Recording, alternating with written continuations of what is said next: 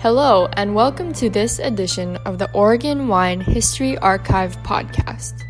The Oregon Wine History Archive is located at Linfield College in McMinnville, Oregon, and is dedicated to preserving and sharing the Oregon wine story.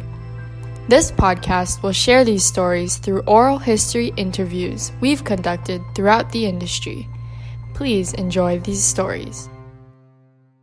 My name is Rich Schmidt. It's May 14th, 2018, and we're here at Yamhill Valley Vineyards with Denis Burger and Elaine McCall. And we'll start by asking you the nice, easy question, which is why wine? Why wine? I had been uh, an amateur winemaker. I grew up close to the Napa Valley in California, and my father made wine, or things he called wine. my mother added it to oil and called it salad dressing. But um, so I had an early introduction into wine. Being an amateur winemaker, it was berry wines. And then in the early 1980s, I heard Oregon was growing a vinifera, Pinot Noir. So Elaine and I looked for one acre of property so we could plant a half an acre of Pinot Noir so we could be amateur winemakers. We were. I had been um, not really much of a wine drinker at all. I mean, my parents, being European, you know, gave me little sips of stuff to drink and occasionally on Sunday lunch, and I just thought, ugh, do I have to gag this? What was it? Graves, I think, anyhow, always white down at lunchtime. But uh, then I went and lived in France for three years and really liked uh, Burgundy because it was cheap Burgundy, red Burgundy, Burgundy was nicer than cheap red Bordeaux. So I liked the Burgundy style. I came, married this gentleman, uh, came to this country, and he said, "Oh, I made wine, and uh, let me introduce you to some delicious California cabs." And I said, "Oh no, this is terrible. It's so tannic, so oaky. Ah, really?" But then he said, "No, I think actually what I'd like to do is make wine, but from Pinot Noir." Because we're in Oregon, I thought, okay, this is doable. So, yes, we were going to buy an acre of land on the way to the coast. That changed. Uh, We were both uh, in academia at uh, OHSU on the faculty there, and we were, like academics are, seduced by the wrong things. And we had about $25,000 to spend. That bought you one acre close in to Portland, which was our original idea. But if you went out to Newberg, it got you 10 acres. And if you went out to McMinnville, it got you 40 acres. So unfortunately, we went for the big acreage. And then subsequently, every local farmer saw doctors from Portland and offered us the adjoining pieces of property. which we thought was a good idea. The first piece we found, we had been, it was raining in August. We took Denis's two boys out. They said, Lo, let's play Monopoly today. He, Dennis wisely said, let's not. Let's look for vineyard property. And he'd found three pieces in the, in the Oregonian. And one of them even said, good for grapes. So we knew it It was good for grapes. for grapes. And so we looked at the That's all first two. This was the third piece. It had been raining all afternoon. We made the turn off Highway 18. It stopped raining, and a rainbow appeared over the what turned out to be our vineyard. So we just knew it was perfect. It was 34 acres, not one acre. Wow.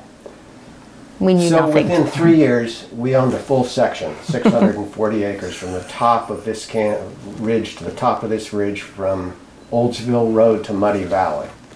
Now, we eventually got smart and sold 450 acres, which is now Maysara, right behind us. Of course. So that's, that's how we moved from an amateur berry winemaker to Pinot Noir to a commercial vineyard and winery operation. but we were we were modest, somewhat modest. We decided we would just grow grapes at the beginning. This lasted about a week, and Denis said, "Well, yeah, we should. We're going to make wine ultimately. We should just build a winery." So we built the winery in Well, back up. 1985. We bought Anyhow. the property in the fall of '82, mm-hmm. planted 20 acres in the spring. spring of '83, we bought barrels from France in the spring of 83 and I worked the night shift at Sokol Blosser and made our first wine on 10 tons of Pinot Noir that we bought from Highland in 1983. Started building this facility at the end of 84, opened in 85, or had our first crusher in 85.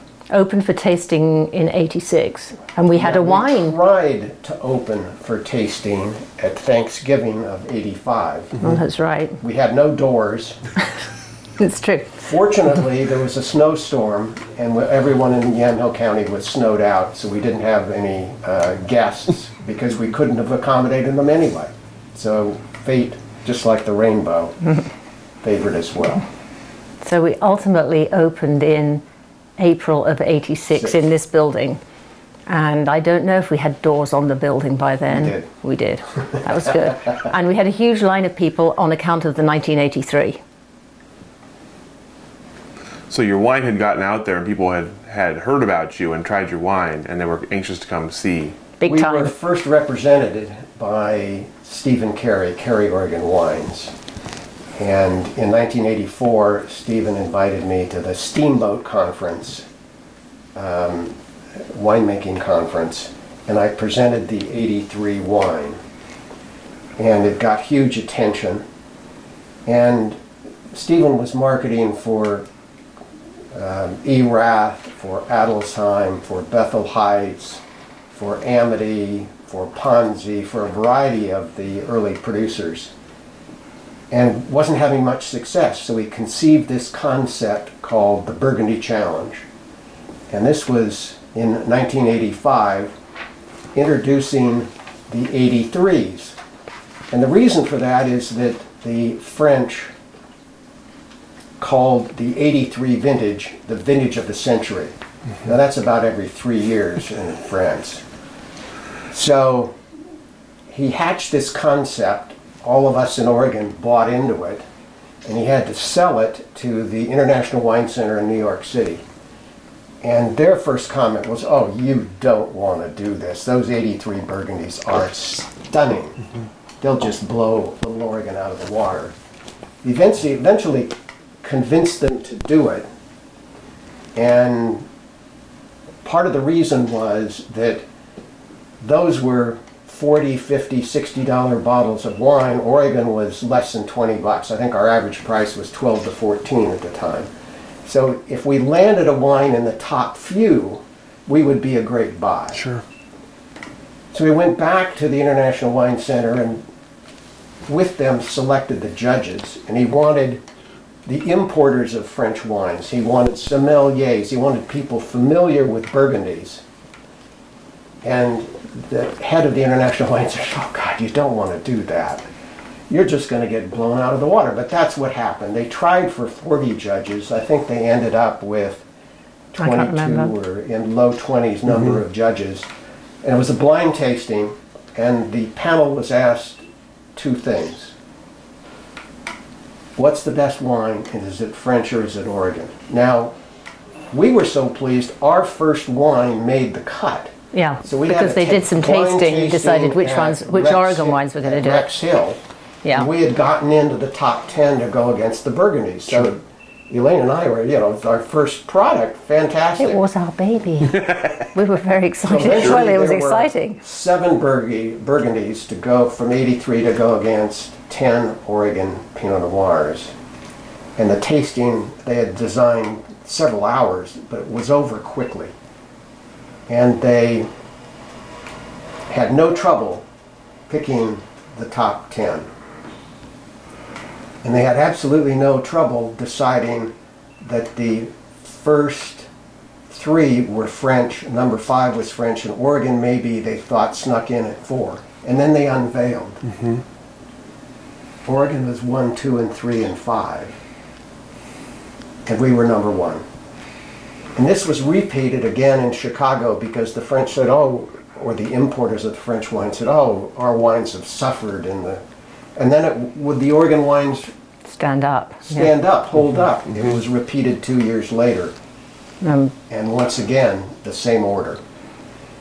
that goes back to what Elaine said. We had a huge line out the door when we opened in Because they all wanted to 1986, taste 'cause this everyone wanted wine to that taste had, the that had 83. won. Sure. And we only allowed them one bottle of it, and the price for a bottle of that wine was $16. We thought we were really hitting the high point, so we thought it was seriously expensive. But people bought it, and we were amazed.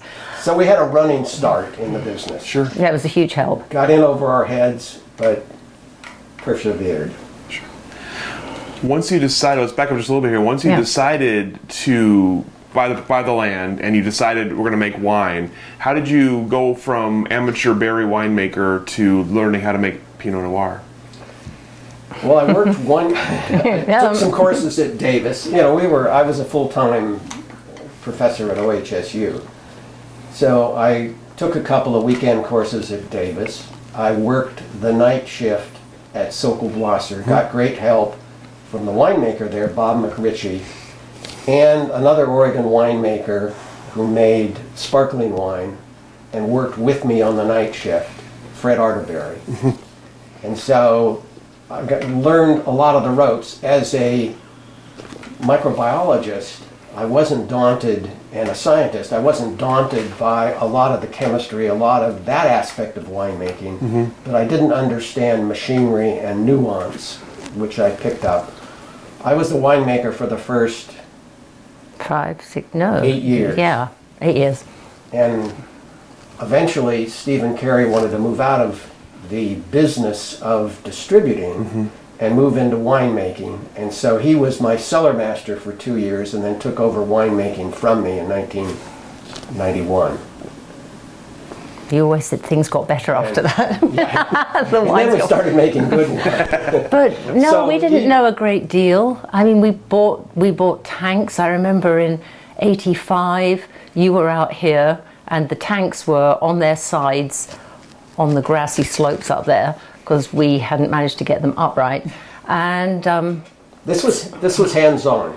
and I somebody was called. winemaker. We we trimmed the pruned the vines. Oh, yeah, we absolutely. did- We But- tried to do everything. So it was learning from the ground up. Sure. Yeah, well, I mean, we And I got a lot of help. Other at, at the time, which is probably still true today, you want the industry notion was to raise the whole wine industry.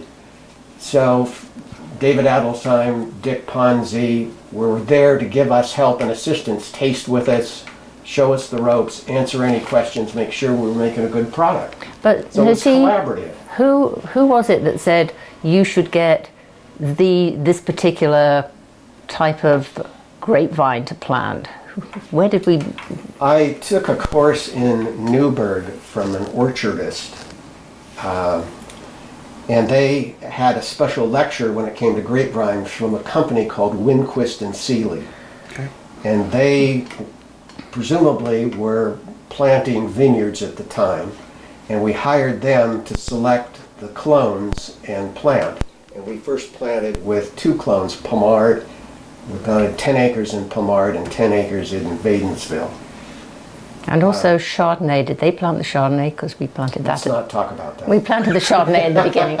We didn't have, the, at the time, there weren't the Dijon clones of Chardonnay, so these were California mm-hmm. Chardonnay varieties, which never got really right. They never really got right, but but yeah, we they planted, but we came out and cut everything back to two buds. So we would work. We'd go to work early, work out however many hours in the car by about three thirty out here from from the lab because I worked full time as a research scientist at OHSU. Um, and Denis was this full-time professor. So out we come, and we we hand cut back to two buds. This, this what seemed an increasingly large acreage every day. You think, really? There's all this to go, and then we get back in the car once it got dark and drive home and make dinner and go to bed, and then sort of rinse and repeat next day. And after the third day, we didn't have food, so we had to stop and buy some food at the local grocery store when we got home and we opened the doors and we both sort of rolled out and neither of us could actually stand up straight. It was a lot of work. But um, we did that and we, of course, we, we then we had to um, fence it because, of course, there were deer tracks all over. And I remember driving up one Saturday morning up the bumpy road, which is now tarmac.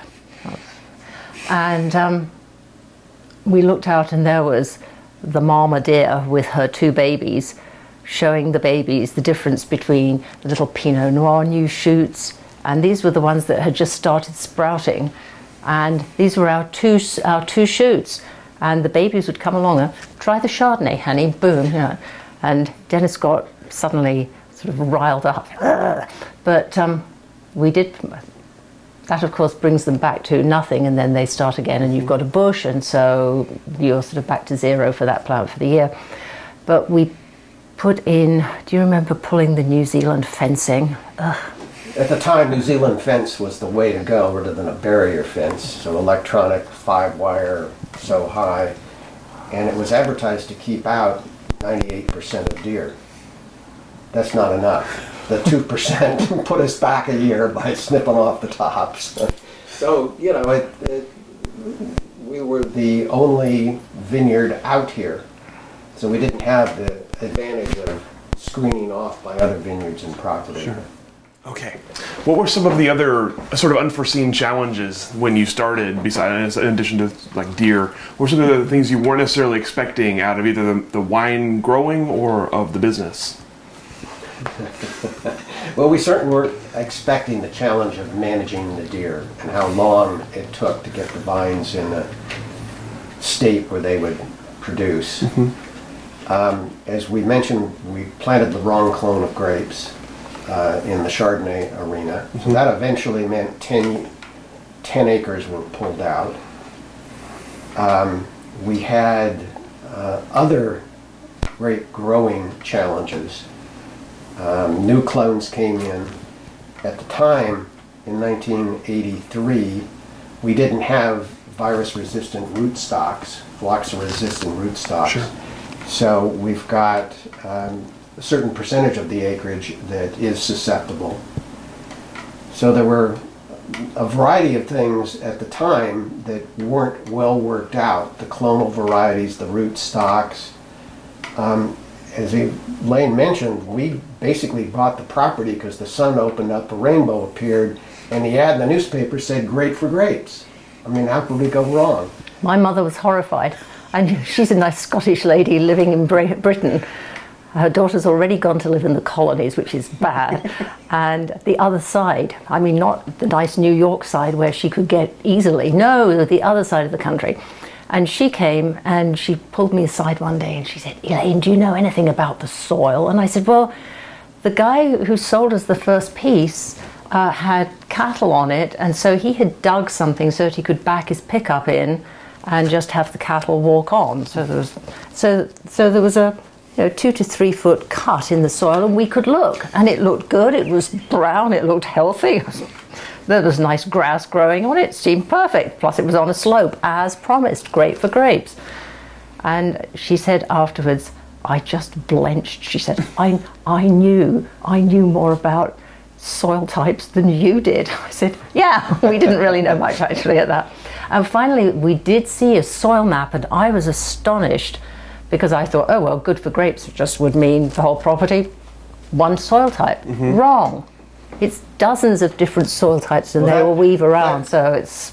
Contributes to the complex complexity that we get in our wines today. There are five different prominent soil types on the property. We're in the foothills of the coast range. Coast range, so we're on marine sedimentary soils rather than volcanic, which contributes to blacker fruit characters in the wine.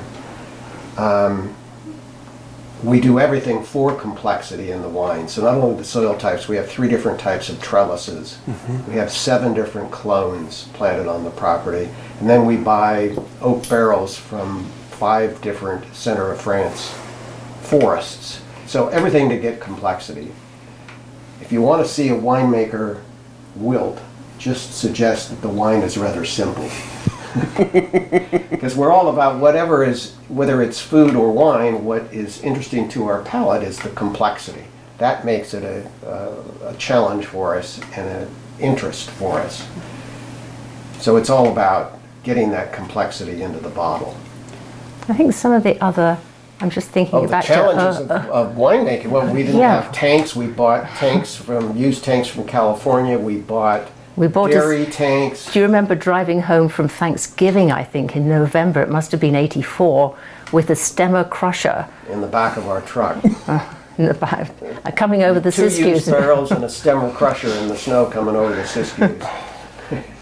And then we had a, a press that was, that must have been a used press too, which was, a used Willmes press that had this heavy pan in the bottom that the juice drained into. And it was just took everything to get this chained up underneath the press. The amount of work. And we didn't have a forklift. we didn't have anywhere to stack the cases once we when we bottled, we didn't know about pallets.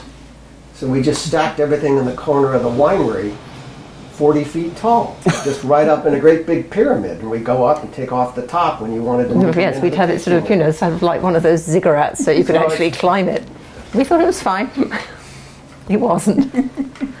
A lot of this is very embarrassing. Now, the person that hates this story about how we ended up in the McMinnville AVA is a recent winemaker here in Oregon, um, Robert Brittan. He's looked at all the wine regions, all the AVAs, and he selected the McMinnville for his vineyard because of the soil types and the complexity. And he doesn't ever like us talking about how we just randomly, because the ad, the newspaper said grape for grapes, ended up here. Now he's and he actually bottles his individual blocks, which are very much related to the soil types. I think, doesn't he? I think he does. Anyhow. So, what else was difficult? Well, everything was difficult. I mean, Denis was making the wine, um, and at some point, your good buddy from graduate school, David Henricks, and his wife moved here from Pullman. And so the two of them would make the wine. So they're both working full time, and both days of every weekend they're making wine. There was one year or a little over a year where you worked out that you had worked 56 weeks without any vacation a or day off. without a day off because it was five days at work and then two days at the wine at the winery. And when we were building this place, I remember I of course was doing nothing except raising the two tiny children who are now big and one of them's the general manager. um, but I I remember tiling the tasting room floor with an infant carrier beside me with our elder daughter in it. She was two months old and I was tiling that and then two months later we opened. So, you know, it was a challenge, but then everybody has challenges one way or another. But I think the endless work was hard for you. Yeah, how did you how did you keep going? How did you convince yourself that this was a good idea that you needed to that it would that it would grow and prosper? Well, uh, yeah. Remember, you're into it as a big commitment and it's a financial commitment. Mm-hmm. And as we all know in this business, it's very capital intensive. So by the time you've got so much invested, you don't have the option of walking away or changing your mind. You're in. Plus, mm-hmm. right around then, before we even started build, making the first wine here, we'd already we were just into the the Burgundy Challenge, and so we had had early success. So I think that sort of kept us going. Don't you think? So the wines really, I think, dramatically changed when Stephen came on as full-time winemaker in 1991. So he started um, with representing us in late 84, 85, and he just passed away in the last couple of weeks. So that was a long tenure here. He spent the last three years here as winemaker emeritus, but he influenced our style uh, of wines and uh, the clones we produced from, and whether or not we had a reserve and the definition of our reserve. So it was a huge influence on the property and the industry. Speaking of that, when you started here, like you said, you were the first vineyard in the area, and, and Well, we were the second vineyard in the McMinnville AVA. Highland was the Okay. first. We're the first winery and the largest winery in the AVA. how did you go about? Uh, how did, what was the industry like in the area? What was what were the consumer the customers like? What was the the camaraderie like? What was it like being here relatively alone in the in McMinnville? Well, we didn't have the AVAs at the time, so we were Yamhill County. We had a Yamhill County Wineries Association. Uh-huh. I think for a while you were president of the association or something. I think so. it was a long It was, time it was, ago. and it was a small group. We had, I remember, we had a Yamhill County's Winery Association bag for putting bottles of wine in when we sold them, and there were 17 of us in Yamhill County. But what are they today? 400? I, Well- 200? I don't know what the number is. A, a lot. Yeah, a lot. So there was, we functioned as a Yamhill Winery group. It wasn't the AVAs. Mm-hmm. But people in people in the business were incredibly supportive. I mean, when they'd finished their harvest, they'd come and visit. I mean, slightly to gloat that they were finished, Yeah, and, if and we got weren't. done early, boy, we went over to Amity and made sure we drank wine while they worked. But no, if anything was going wrong, if if you had an equipment failure or a shortage of Somebody something, was there. people would just pitch in and help, and that is still the case. So it was very collaborative, very, he- supportive. Yes, you didn't feel that this was group. competition and you were they were going to try and shut you down. Now, one one change on the commercial side is when you open for Thanksgiving or for a holiday, you had a line out the door. People couldn't, and a lot of customers from Washington. Mm-hmm. Mm-hmm. Um, today, there's a lot of competition in tasting rooms, and there's hundreds of tasting rooms that are open on all these holidays. So you have to find a way to compete, with either both with style and price. Sure. So you mentioned earlier that you're both uh, scientific background, both worked at OHSU. Tell us a little bit about sort of how you ended up at OHSU academically, and then sort of your tenure there as you transitioned into into this. Okay, I can tell this one. Yeah, go ahead. He'll probably get it right. If not, I'll jab him. So um, I got my PhD in immunology, microbiology and immunology in 1969 and was recruited by the Department of Surgery at OHSU to run the tissue matching and transplant immunosuppressive program for the renal kidney transplant centers. Um, so I was a research scientist running um, the immunology side of renal transplantation. Um, and I went off on sabbatical in 1979 uh, and worked at St. Thomas Hospital in London. I was there for a little over a year. And that's where I met another scientist who was working, had just come back from a three year postdoctoral fellowship at the Pasteur Institute and was working at the Rayne Institute in St. Thomas mm-hmm. Hospital. And so we met in some faculty meetings and we made a scientific trip together. And then we had a one year phone romance that cost more than the airline tickets once a month. And Yeah, we got married in London in 81. And so before that, you know, that summer before we got married, I came over here and uh, taught with faculty at OHSU. And um, so I had a position working in hematology oncology. As my research at that point was working on the cells that line your blood vessels, the vascular endothelium. And um, so I came, and after six weeks, I started working there. So maybe in November of 1981. And I continued doing that until our second daughter was born. And then I retired from that and stayed home doing the only job that I has, has ever reduced me to tears on the job. And so, um, and that was when we were doing the winery at the same time. All sort of crazy times. But How long did you do both? How long did you stay working full time in OHSU and still trying to and running this? One of the other things I came home with, other than a spouse, was a new technology that wasn't yet prominent in the US called monoclonal antibodies. And I formed a company around it uh, and took that company public in 1986. So I left academia in 1985, and my employment transferred to being a sort of serial biotech executive. So I've been chairman and CEO of four publicly traded biotech companies, and I'm still associated with a couple of them, and I'm on the board of three publicly traded biotech companies today. Um, so So from when we started jobs.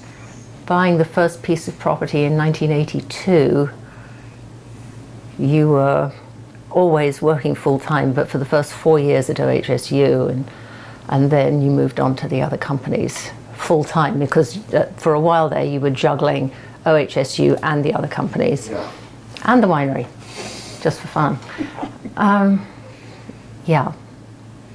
So it was probably quite a relief when Stephen started making the Well, it was wine. absolutely critical, yeah, that um, we had a full-time winemaker rather than a part-time academic.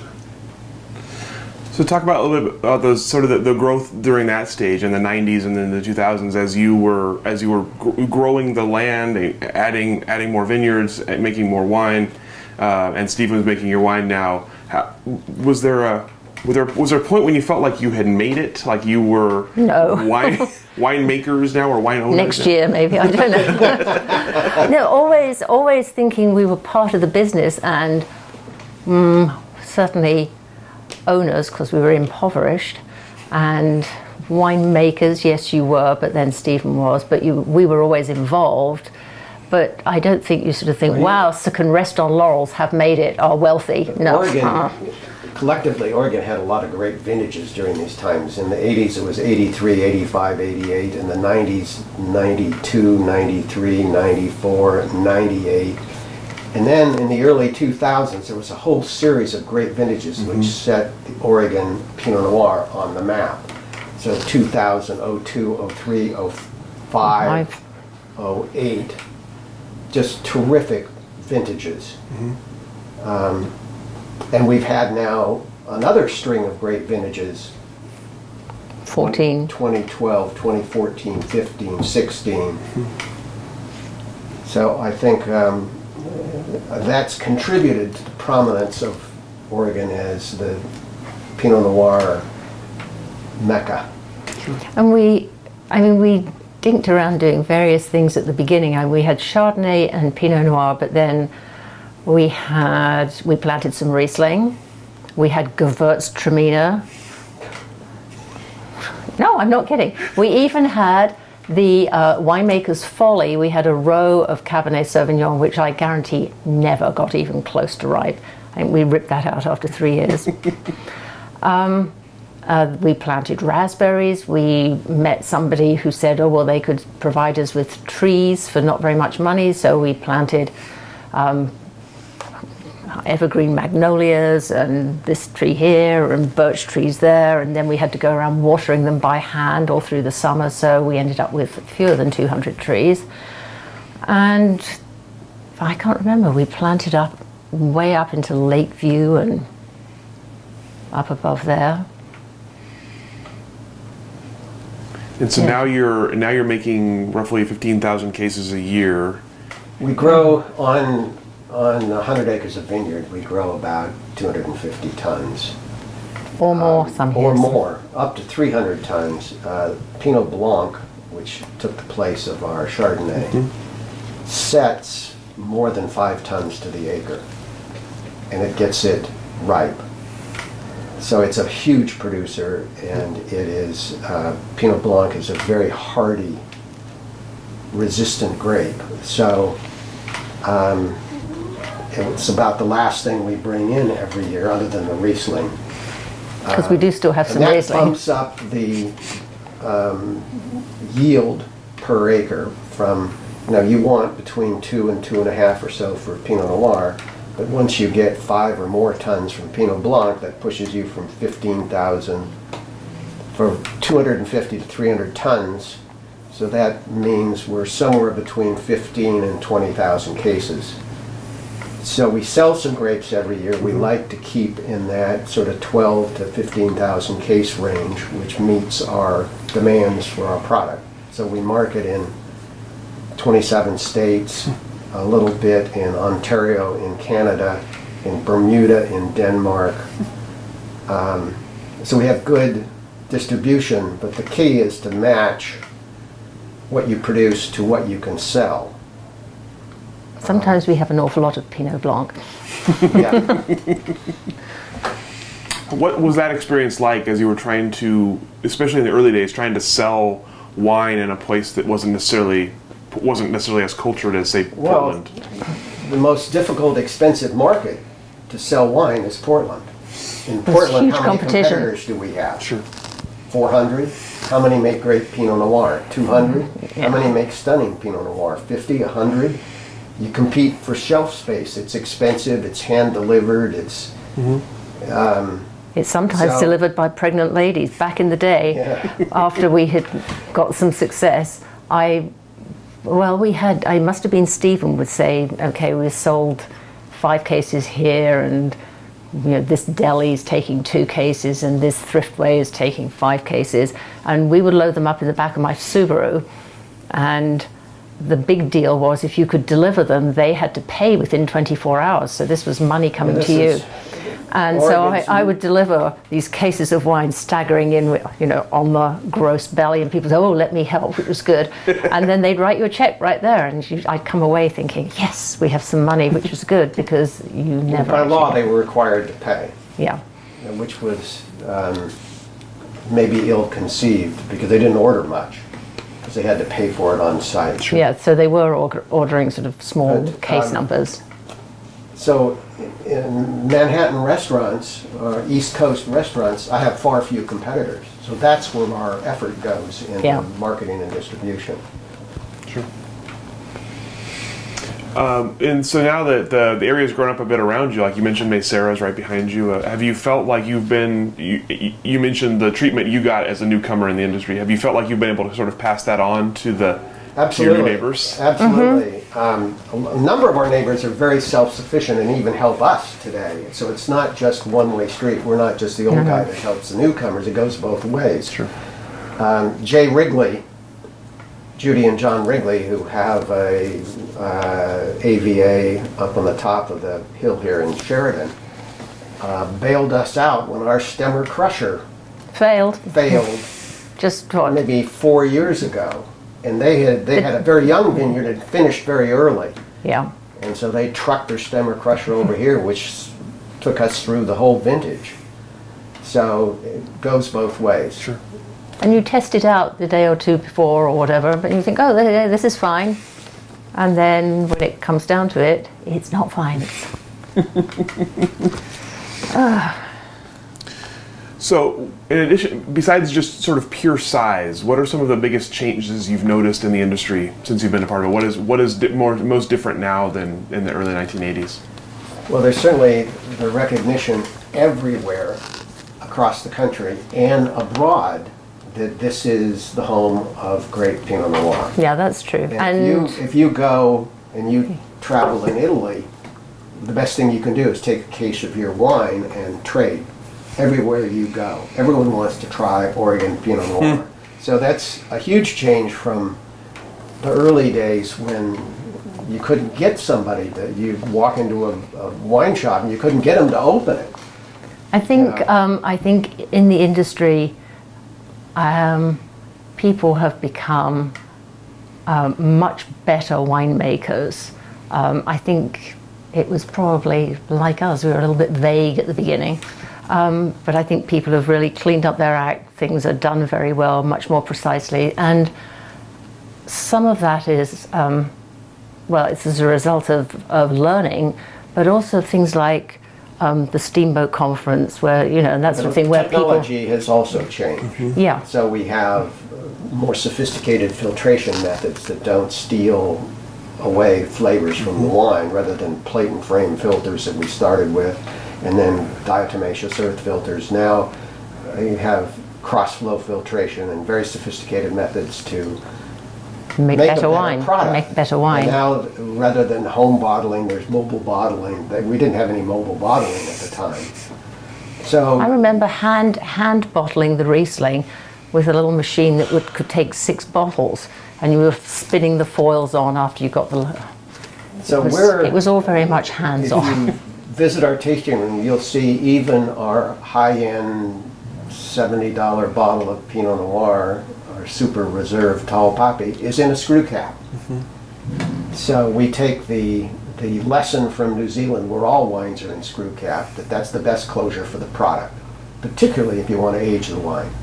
For the longest time, there was this notion that you had to have oxygen exchanged through the cork. Mm-hmm. Well, all the oxygen you ever need to age the wine is in the bottle. Nothing good happens through the cork. So that's my little message for screw caps. But we went through Oh, we- cork. we went through different kinds of cork, And- and then we went through composite. They were really hard to get out of bottles. Oh yeah, polycarbonate, the um, composite. They were rock closures. hard. You couldn't get. You couldn't. You couldn't pull the Great for corks. the wine, but the wine steward in a restaurant couldn't get the thing out of the bottle. And so we even thought about um, marketing screws that only had one turn. So you could turn it in once. If you put it all the way in, it compresses out. You can't get it out. If you put it in one turn, it won't pull apart and you can get it out. So that didn't work. That wasn't good. So we eventually migrated to To screw caps. caps. And It finally on, on as Denis says on everything. And we've got, you know, we've been in this business since 1983, so we have 92, 93, 94 vintages in screw cap. Mm-hmm. So we can tell you that 20 years later, that's the perfect closure. They- they're Those still are good. perfect wines. Mm-hmm. And side by side, you'll like the 94 from screw cap better than you will in cork. And so the other thing is when you're pouring wine, I, I was at something recently with um, people opening up their various wines, and they were all pulling the corks and sniffing them, or pouring a little taste and sniffing them, and I was just unscrewing because I knew I knew they were going to be good inside. They're not suddenly going to they're not going to be corked for a start because there's no cork involved. So that's that's I think I it's always a thought good you'd have closure. another advantage when you went to a restaurant, you wouldn't pay corkage. You pay But you do pay screwage. screwage. You have to pay screwage. They still do that. How were you able to sort of keep tabs on technological changes in the industry when, when you were so so stretched so thin across this job and others? How were you able to kind of keep tabs on those things and have time to experiment and, and figure out what you wanted? Well, we are both technically minded. We, um, so we've been in science, publisher parish academics for most of our careers. Mm-hmm. So I don't think either of us were daunted by that side of the business. It was the nuance. No, but I don't think we were necessarily as. You were probably more up on it than I was. But I think sometimes I would be a bit behind the. Really? You want to do this? Why? oh, yeah, I've read this, or so and so told me. Okay, So fair there's enough. no perfect experiment No. in the wine business. And, you know, you think about, well, I'm going to crop this row lower than this row, I'm going to look at intensity, and there's always a difference in the elevation or the subtlety. It's not like the science I'm used to where you can conduct the perfect experiment. But we do experiment every harvest. There's always something. And still to this day, I'm here living at our farmhouse on the property for the entire month of harvest. Hmm. I mean, that's, all other businesses cease because I still want to be involved at that level. and so- yes, we're still doing a lot of experiments, even We look at stems, we look at yeah, adding in whole stuff, you know, clusters, my- uh, chilling it, uh, doing this and that. My you know. winemaker, Ariel Eberly, and our assistants go to Steamboat every year. They come back with new notions, and when we want to try this cold, and we want to try this with stems, well, you know, I'm usually. There was some eye rolling. There was some eye rolling about some of them. But I always let them do it, of course. So Ariel, who's our winemaker today, um, is a OSU graduate and worked um, for a biotech company in chemistry that I was running in Corvallis for a while. And then was hired here as an intern for Harvest. I think this is about nine years ago. Yeah, thereabouts. and did a great job through harvest. So I asked her to stay, and she worked in the vineyard with the vineyard crew managing the pruning that mm-hmm. winter. Worked the next harvest, and then we sent her to New Zealand to work an additional two harvests, two years in a row, to gain a lot of experience. And so she was under Stephen Cary's wing for about five years. And then as Stephen's health deteriorated three years ago, she's taking over management of harvest and management of the entire winemaking process and has been fully in charge the last two years and is bringing another level of subtlety and sophistication to our style. So we're very pleased. Excellent. What are you proudest of from your time in the industry? Apart from still standing. Yeah, very proud that we're, we are still standing. And I know there's a number of, of us level of age in the business where wineries have sold and there hasn't been someone in the next generation that either was available to take over or wanted to take over. And I've, my son is our national sales and marketing director, and our daughter is our general manager. So we have someone that's going to run the business and keep it as a family business going forward. Excellent. So we're very proud of that.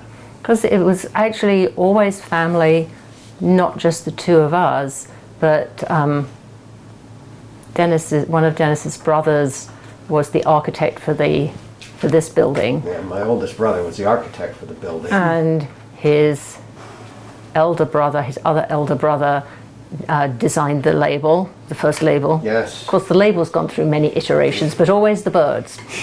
Um, my oldest son worked a couple all-nighters here during harvest when we didn't have any help. Mm-hmm. Bring in the kids. Second son, as I mentioned, although he lives in Whitefish, Montana, but he's our national sales and marketing director. He's in Chicago at the tasting today, or mm-hmm. on his way to Chicago today for the Our elder daughter has worked various harvests and um, worked in the tasting room for a year or two, I think. And the younger one So also works the harvest, but now general manager. So yes, everybody works. And if, if you stay around very long, we'll put you to work. No one's immune. Yeah, bottling is tomorrow, though, so you know, yeah, we're bottling 3,500 cases in the next. good few opportunity for you. Goodness gracious. Do you do you have any goals in mind for the business other than uh, do you have any, anything you're planning to change or anything you're planning to try or any, I think any endle- endlessly improving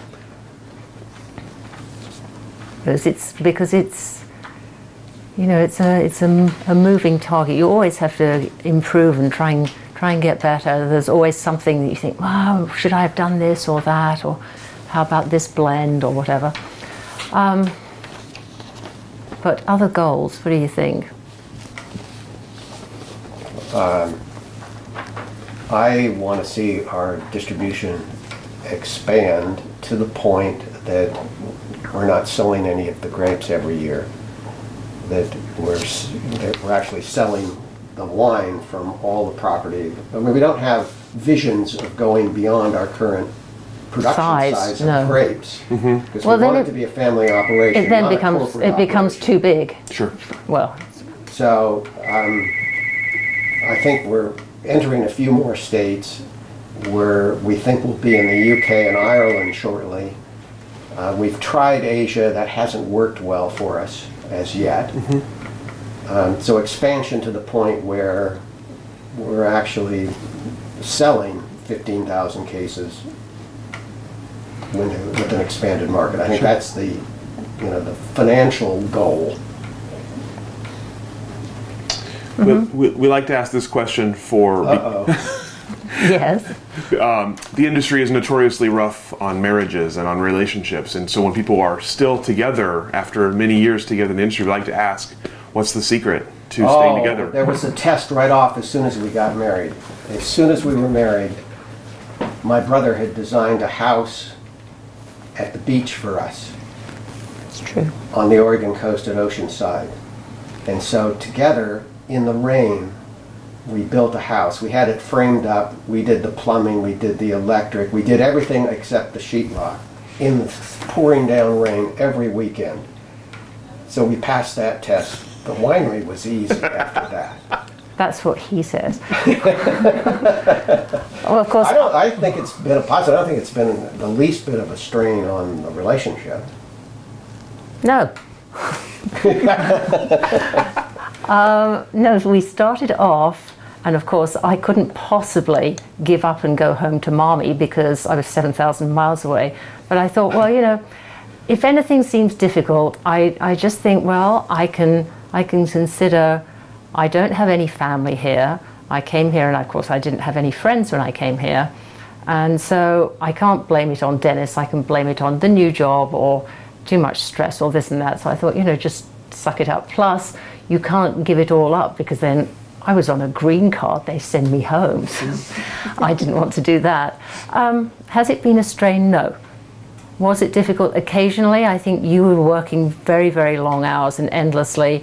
And I do remember thinking, oh my goodness, it's Sunday morning at eight o'clock, and I've got a three-year-old and a one-year-old, and no grown-up is going to come home till seven thirty or eight, and that grown-up is going to be exhausted from making wine, so no help there. So I mean, it's it's difficult, but it's doable. It was for us anyhow. Where do you believe the Oregon wine industry is heading? What do you what do you see in the future for the next 5, 10, 20 years in Oregon wine? Ah, I don't think they're going to have to rip out all the Pinot Noir and plant them in, in British Columbia because of, though I don't know what effect global warming will have. Will maybe be earlier harvests, better harvests, who knows. Apart from that in the Oregon wine industry. We're more influenced by weather than climate. So we still have dramatically different vintages. I mean, you can say, well, we've been harvesting in mid-September rather than early October the last couple of years. Well, you don't have to look back very far, 2013. 2013, when we were cool again. And So, rainy. um, Last year, we started picking on October 1. We're about two weeks behind ripening from the Dundee Hills. Um, So we depend a little bit more on the Indian summer type of late, late good weather. And our biggest concern every year is not a little bit of rain that happens here or there, that always happens. I mean, that drives the Californians under, the you know, I mean, they're, they're in panic if they get rain. We know, we're our companies, we know we're gonna get some rain. But- What we don't like is when the weather caves in in the north, we get birds. Mm. You know, That's true. Birds are, and we haven't had to deal with birds in the last three years. The weather's been good enough, and the harvest dates starting October 1 have been late enough that we get the finesse and elegance into the wine. What you don't want is a short growing season. The longer the growing season, if you get everything ripe, is the ideal. But for the whole Oregon wine industry, sort of the bigger picture, I think um, I think it'll t- continue to sort of consolidate as being just a, a, not just acceptable, accepted as an excellent wine growing region, don't you think? I mean, it's really made, it's done that now, but I think it'll just get even more impressive, I would say, as the, as the wines get better. by some huge names in the industry. the arrival of whether it's California winemakers or French winemakers or, You know, and so on. some of the biggest um, admirers of Oregon are the French. So, I mean, that's always been a nice relationship. It's not been a competitive relationship. I was on the founding committee of IPNC, and a couple of us were involved to make sure, because it originally started out, it was going to be the International Pinot Noir competition. Mm-hmm. And we made sure it was not that, it was International Pinot Noir celebration. So Why was that so important to you? competition means you're rivals. Mm-hmm. Celebration means you're together. Mm-hmm. So I think that's what it, that's the role we wanted to see that, that premier event. And now it's one, it's probably the premier wine event in the world. in terms of a single variety party.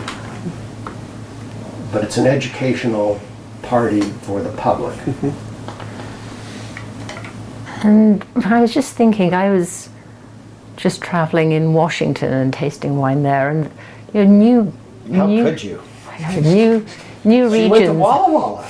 New regions develop and expand, and so there's always that. Will the Oregon wine industry have more competition from other areas, from other areas in. Oregon? Probably, and that's probably good.